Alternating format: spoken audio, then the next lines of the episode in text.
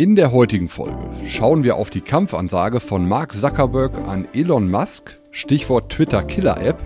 Außerdem richten wir den Blick auf das geglückte Börsendebüt der ThyssenKrupp Wasserstofftochter Nucera. Märkte kompakt. Vermögen, regional, Vertrauen. Der VR Private Banking Podcast Ihrer VR Bank Westmünsterland. Es begrüßen Sie Christoph Bender und Marco Sottrup. Die im Podcast besprochenen Inhalte stellen ausschließlich allgemeine Informationen dar und beinhalten keine Kauf- oder Anlageempfehlung und Anlageberatung. Weder die Moderatoren noch die VR Bank Westmünsterland haften für etwaige Verluste, die aufgrund der Verwendung der Informationen verursacht oder damit in Zusammenhang stehen.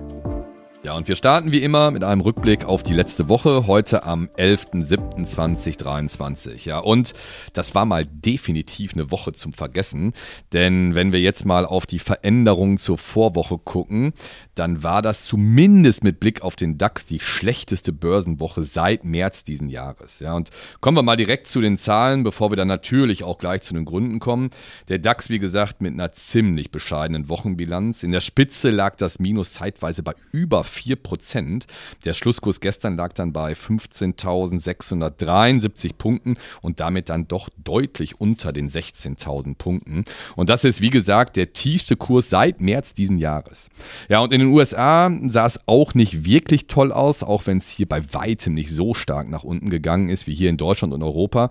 Der Nasdaq hat gut 1% zur Vorwoche verloren und der S&P 500 und Dow Jones haben circa anderthalb bis knapp 2% auf Wochenbasis Basis verloren. Ja, aber jetzt vielleicht mal kurz zu den Gründen, denn bis Mittwoch zumindest war die Welt eigentlich noch in Ordnung und die Nachricht, die dann den Markt aus dem Tritt gebracht hat, war eigentlich auch alles andere als schlecht, Marco. Genau, zum Wochenende kam der Arbeitsmarktbericht der USA für Juni. Der wurde dann eben mit Spannung erwartet und ja, die Nachrichtenlage war durchaus gemischt. Also die Beschäftigung ist mit etwa 209.000 neuen Stellen etwas weniger stark gestiegen als erwartet. Die Arbeitslosenquote ging von 3,7 auf 3,6 Prozent 3,6 Prozent zurück. Allerdings haben die Stundenlöhne sehr stark zugelegt, deutlich stärker als es vorher erwartet wurde. Und gerade dieser letztere Punkt spricht für eine weiterhin sehr restriktive Geldpolitik seitens der amerikanischen Zentralbank. Und wir haben in den vergangenen Monaten oft darüber gesprochen, gerade wenn man dann auf die Börsen schaut, dass dann wirtschaftliche ähm, Informationen oder Neuigkeiten, die gut sind, für die Börsen dann eben als Belastungsfaktor gelten. Und so ist es auch diesmal wieder. Also also ja, dieser Anstieg der Löhne, der erstmal positiv zu interpretieren ist, spricht dann eben dafür, dass weiter an der Zinsschraube gedreht wird und das gefällt den Aktienmärkten natürlich überhaupt nicht, so wie du es gerade sagst. Ja, genau, Marco. Ja, und genau diese Angst spiegelt sich dann nämlich auch in den anderen Anlageklassen wieder, vor allem natürlich bei den Anleihen und äh, die Zinsen sind dann am Donnerstag nach eben genau der Nachricht, Marco, die du gerade zum Besten gegeben hast, auch deutlich gestiegen. Also Renditen für zehnjährige deutsche Staatsanleihen sind von äh, gut 2,3 auf fast 2,7 Prozent gestiegen. Auch hier ist das einer der stärksten Anstiege auf Wochenbasis in den letzten 10, 12 Monaten. Und ähnlich sieht es in den USA aus. Zehnjährige Treasuries sind äh, aktuell nämlich bei einer Rendite von wieder über 4 Prozent. Und das ist ebenfalls der höchste Stand seit Oktober des letzten Jahres. Ja, und äh, wir hatten das vor allem äh, im letzten Jahr mehrmals gesehen, diese gestiegenen Zinsen sind dann auch für den Goldpreis nicht wirklich Rückenwind. Äh, der hat letzte Woche auch äh, leicht abgegeben, aktuell bei ca. 1925 Dollar die Unze. Ja, und zu guter Letzt noch der Bitcoin. Auch hier ging es leicht nach unten, minus 2% auf Wochenbasis auf 30.300 Dollar. Ja, also machen wir äh, schnell einen Haken dran an die letzte Woche und äh, es gab ja auch nicht nur schlechte Nachrichten, denn wir können durchaus von einem interessanten und vor allem auch gelungenen Börsendebüt berichten. Genau, am vergangenen Freitag war es soweit, da hat ThyssenKrupp seine Wasserstofftochter Nucera an die Börse gebracht und Du sagtest es gerade, das ist wirklich gut gelaufen. Nucera soll grundsätzlich stehen für eine neue Ära der Innovation, der Transformation und der grünen Energie. Und Nucera selbst produziert sogenannte Elektrolyseure. Mit Elektrolyseuren wird aus Strom und Wasser im Ergebnis Wasserstoff und Sauerstoff hergestellt. Das pa äh, passiert dann über die sogenannte Elektrolyse. ThyssenKrupp wiederum selbst benötigt dringend das Geld und muss so eine weitere Perle aus seinem Bestand verkaufen. Und einer der größten Anteilseigner von Nucera wird der saudische Staatsfonds sein. In Saudi-Arabien soll gleichzeitig eines der größten wasserstoffproduzierenden Werke der Welt entstehen. Ja, und so sieht man das ja, wieder mal ein interessanter Bereich, zumindest in Teilen aus Deutschland, dann in andere Länder abwandert. Grundsätzlich wird die Branche Wasserstoff durchaus interessant eingeschätzt. Nach einem absoluten Hype im Jahr 2020, 2021 ist es aktuell aber um diesen Bereich etwas ruhiger geworden. Liegt sicherlich auch daran, dass viele Firmen aus dem Bereich, vor allem die sogenannten Pure Player, die sich also nur mit diesem Thema Wasserstoff auseinandersetzen, wie zum Beispiel Plug Power oder Ballet Power, oftmals noch nicht profitabel unterwegs sind. Und ähm, ja, wen das Thema weiter interessiert, Wasserstoff, gerne in die Folge 3 reinhören vom 7.3. Da haben wir das Thema sehr, sehr ausführlich besprochen. Aber zurück zum Börsengang von Nucera.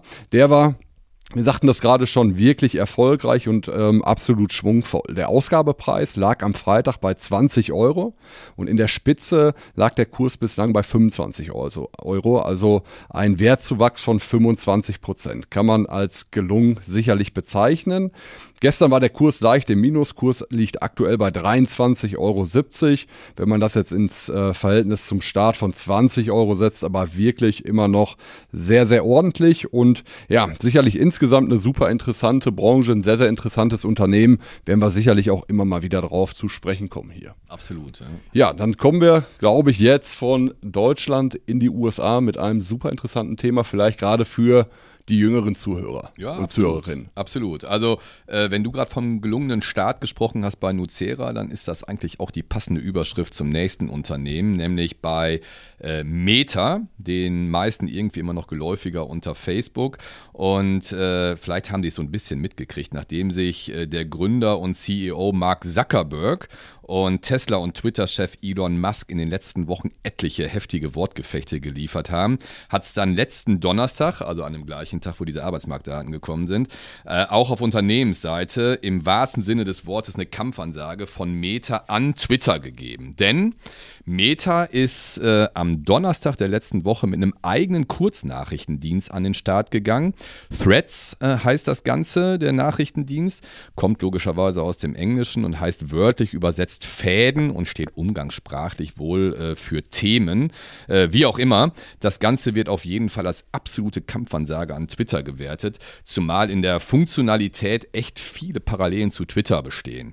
Und ich zitiere vielleicht mal ganz kurz, wenn es dann offiziell heißt, dass äh, die Nutzer die Möglichkeit haben, Texte mit bis zu 500 Zeichen, bei Twitter sind es übrigens 280 Zeichen, Links, Fotos sowie Videos mit einer maximalen Länge von 5 Minuten zu ähm, veröffentlichen, zu empfehlen und äh, zu teilen haben. Also das sind schon mehr als nur Parallelen festzustellen im Vergleich zu Twitter. Und die Kampfansage hat auch bei Twitter durchaus Spuren und scheinbar auch echt Eindruck hinterlassen, denn Elon Musk äh, hat auf jeden Fall sofort reagiert und mit einer Klage gedroht und wirft Meta vor, ich muss nochmal wieder weiter zitieren, durch die Anwerbung von ehemaligen Twitter-Mitarbeitern Betriebsgeheimnisse und anderes geistiges Eigentum veruntreut zu haben. Ja, Meta hat das natürlich sofort logischerweise direkt zurückgewiesen. Also das wird nochmal spannend sein, wie es da weitergeht. Fakt ist auf jeden Fall, dass auch Fachleute für Threads durchaus richtig große Chancen sehen ähm, und äh, das Ganze schon als Twitter-Killer-App äh, tituliert haben. Ja, und der Zeitpunkt, das muss man ehrlich sagen, für die Markteinführung von Threads ist mal garantiert auch kein schlechter, wahrscheinlich auch genauso getimt, weil Elon Musk seit der Übernahme von Twitter im letzten Jahr schon einige chaotische Entscheidungen getroffen hat. Das haben die wahrscheinlich auch mitbekommen. Ähm, er hat äh, am Anfang gefühlt fast die halbe Belegschaft erst entlassen. Dann hat er bezahlpflichtige Konten eingeführt und äh, jüngst hat es auch etliche technische Pannen gegeben. Und das hat dazu geführt, dass sowohl etliche Benutzer als auch vor allem wichtige Anzeigenkunden bei Twitter abgesprungen sind. Ja, und jetzt kommt Meta mit Threads und äh, Meta hat natürlich einen gigantischen strategischen Vorteil, denn ähm, wie wahrscheinlich die meisten von Ihnen wissen, äh, gehört eben zu Meta äh, auch Anwendungen wie zum Beispiel WhatsApp, Facebook und vor allem Instagram. Und Threads wird eben genau auf der gleichen Plattform wie Instagram aufbauen. Das heißt also, man kann sich ganz unkompliziert mit ein und denselben Benutzerdaten auf der neuen Plattform anmelden. Und nur noch mal zur Erinnerung, wir hatten es auch vor ein paar Wochen hier im Podcast schon mal angesprochen. Instagram hat aktuell mehr als zwei Milliarden Nutzer und hier bestehen wahrscheinlich große Werbebeziehungen, die dann auch Threads zugutekommen werden. Also schon eine interessante Basis, auf der man ausbau, äh, aufbaut, ähm, auch wenn man vielleicht erstmal gucken muss, wie nachhaltig das Wachstum tatsächlich sein wird. Aber der Anfang, und dann sind wir bei den eingangs genannten Rekorden, war auf jeden Fall schon mal mehr als nur rekordverdächtig, denn, das ist jetzt mal, glaube ich, ganz interessant, Threads hat bereits gestern am Montag, also gerade mal nach fünf Tagen, die Marke von 100 Millionen Nutzern schon geknackt. Und äh, das ist deswegen vielleicht auch ganz interessant, weil der letzte Rekord gar nicht lange zurückliegt. Der wurde nämlich vom Chatbot ChatGPT gehalten. Hier hat es gerade mal zwei Monate gedauert, um auf 100 Millionen Nutzer zu kommen. Und das war schon rekordverdächtig. Jetzt hat es gerade mal fünf Tage gedauert. Und hier nochmal vielleicht zur Orientierung und zum Vergleich. Bei der Video-App TikTok hat es neun Monate gedauert. Und bei Instagram selber hat es sogar zweieinhalb Jahre gedauert, um auf 100 Millionen User zu kommen. Äh, also das vielleicht mal ein paar ganz interessante Fakten. Also klingt durchaus alles erstmal vielversprechend und das sehen auch die Analystenhäuser so. Es gab reihenweise Heraufstufung und Anhebung der Kursziele. Also auch unsere DZ-Bank hat die Schätzung nochmal nach oben angehoben. Votum bleibt kaufen und das Kursziel wurde von 270 auf 335 Dollar angepasst. Also das wird garantiert nicht das letzte Mal gewesen sein, dass wir hier über Threads im Podcast gesprochen haben. Zumal übrigens die Aktie gestern sich auch komplett oder die letzte Woche gegen den Trend entwickelt hat und fast 3% auf Wochenbasis hat zulegen können. Ich ja. glaube, Christoph, zu dem Thema Kampfansage ganz interessant, eine Nachricht von vor einigen Wochen. Jo ohne zu wissen, ob es dann wirklich dazu kommt, ist aber, dass äh, sowohl Musk als auch Zuckerberg gesagt haben, ja, die Möglichkeit bestünde durchaus, dass beide zusammen in einen Boxring steigen und gegeneinander kämpfen. Ähm, ja, insgesamt sind sich die Leute unsicher, ob es wirklich dazu kommen wird, ob das eine Ente ist, ob das eine Show ist, ähm, aber vielleicht äh, durch dieses Thema, was du gerade beschrieben hast, dann nochmal angeheizt. Ja, auf jeden Fall. Also ich kann es mir bei weitem nicht vorstellen, dass das passieren ist. Wahrscheinlich typisch Amerika, einfach mal ein bisschen Show. Wir werden es weiter verfolgen. Wie gesagt, garantiert nicht das letzte Mal, dass wir darüber gesprochen haben. Ja, aber äh, das vielleicht zum Thema Meta ähm, beziehungsweise Twitter. Und äh, ein Thema äh, haben wir noch, ähm, über das wir sprechen können, Marco. Und äh, das wird bestimmt auch etwas sein, wo wir nicht das letzte Mal drüber gesprochen haben werden. Und damit wären wir zumindest indirekt auch hier in der Region angekommen. Genau, wir kehren dann zurück hier ins äh, Münsterland und schauen heute aber mal auf den Kreis Recklinghausen. Vielleicht nicht absolutes Münsterland, aber nah dran nach Lembeck. Ähm, dort hat der chinesische Autobauer NIO kürzlich eine Batteriewechselstation für E-Fahrzeuge eröffnet. Gründe für die Wahl Lembeck, die direkte Lage an der A31 und die Nähe zu den Niederlanden. Und ähm, ja, so soll der fehlenden Ladeinfrastruktur, langen Ladezeiten eben begegnet oder diese dann eben umgangen werden. Zwar sind noch nicht so wahnsinnig viele NIO-Fahrzeuge auf deutschen Straßen unterwegs, trotzdem gehen die Chinesen nun diesen interessanten Schritt. Das ist erst die zweite Wechselstation in NRW und überhaupt erst die dritte in ganz Deutschland. Und das Konzept dahinter nennt sich Swapping, also Tausch der Batterie. Autobesitzer fahren vor und wechseln innerhalb von fünf Minuten vollautomatisch den Wechselakku des Fahrzeuges. Die Station ist etwa so groß wie eine Doppelgarage und wiegt 28 Tonnen und in der Station können gleichzeitig dann nach Tausch bis zu 13 Batterien geladen werden, maximal 312 Stück an einem Tag. NIO wurde grundsätzlich 2014 gegründet und ist seit 2018 ebenfalls an der Börse notiert. Damaliger Ausgabepreis 6 Dollar. Im Februar 2021 wahnsinniger Hype. Die Aktie steht bei fast 60 Dollar, mittlerweile bei 10,60 Dollar, also von dem Hoch auch ähm, deutlich zurückgekommen um etwa 80 Prozent sowas. Auch NIO ist noch nicht profitabel unterwegs wahrscheinlich auch hier, ähnlich wie im Wasserstoffbereich, ein Grund dafür, dass die ähm, Schwankungen an der Börse oder bei der Aktie dann eben so massiv sind.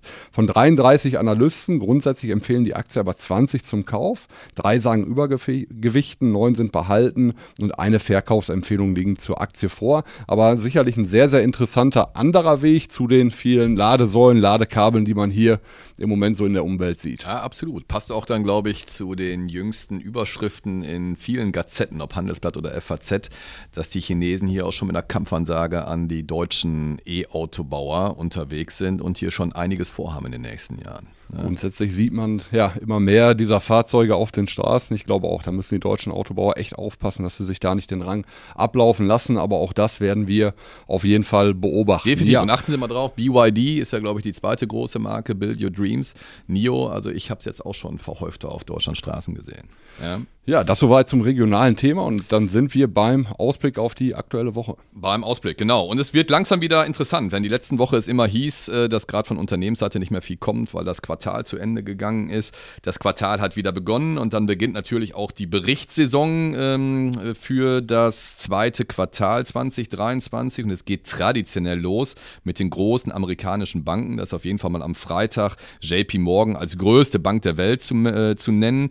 Pepsi kommt dann auch noch diese Woche mit Zahlen, aber was mindestens genauso spannend sein wird, sind die zwei, drei volkswirtschaftlichen Daten, die wir noch diese Woche erwarten. Und da steht garantiert im Fokus morgen am Mittwoch ähm, die Inflationszahlen für die USA um 14.30 Uhr. Das wird gewiss, gerade nach dem, was du vorhin gesagt hast, Marco, nochmal die Märkte durchaus beeinflussen können. Und dann sehen wir am Freitag noch, wie sich die amerikanischen Verbraucher in den letzten Wochen geschlagen haben. Verbrauchervertrauen, was bekannt gegeben wird. Also auch von der Seite her äh, nehmen wir langsam wieder Fahrt auf und kommen so langsam aus dieser Sommerpause. Und ich glaube, gerade am Mittwoch auch ein weiterer deutlicher Rückgang, der erwartet wird bei der Inflation ja. von, von 4% im letzten Monat auf 3,1% in den USA. Ja, mal schauen, ob sich diese genau. sehr, sehr hohen Erwartungen dann auch erfüllen. Durchaus Überraschungspotenzial in beide Richtungen, was da besteht. Ne? Genau. Aber ich glaube, das soll es gewesen sein. Dann sind wir durch für heute. Wir hoffen, genau. Ihnen hat es gefallen. Ja, wir freuen uns natürlich immer über Ihr Feedback unter podcast.vrprivatebanking.de. Empfehlen Sie uns gerne weiter, abonnieren Sie uns. Ja, und ansonsten sagen wir wie immer natürlich vielen Dank fürs Zuhören. Bis zum nächsten Mal. Danke fürs Zuhören. Tschüss. Wichtige Angaben zu den im Podcast aufgeführten Wertentwicklungen können Sie unseren Show Notes entnehmen. Ihr Private Banking Team.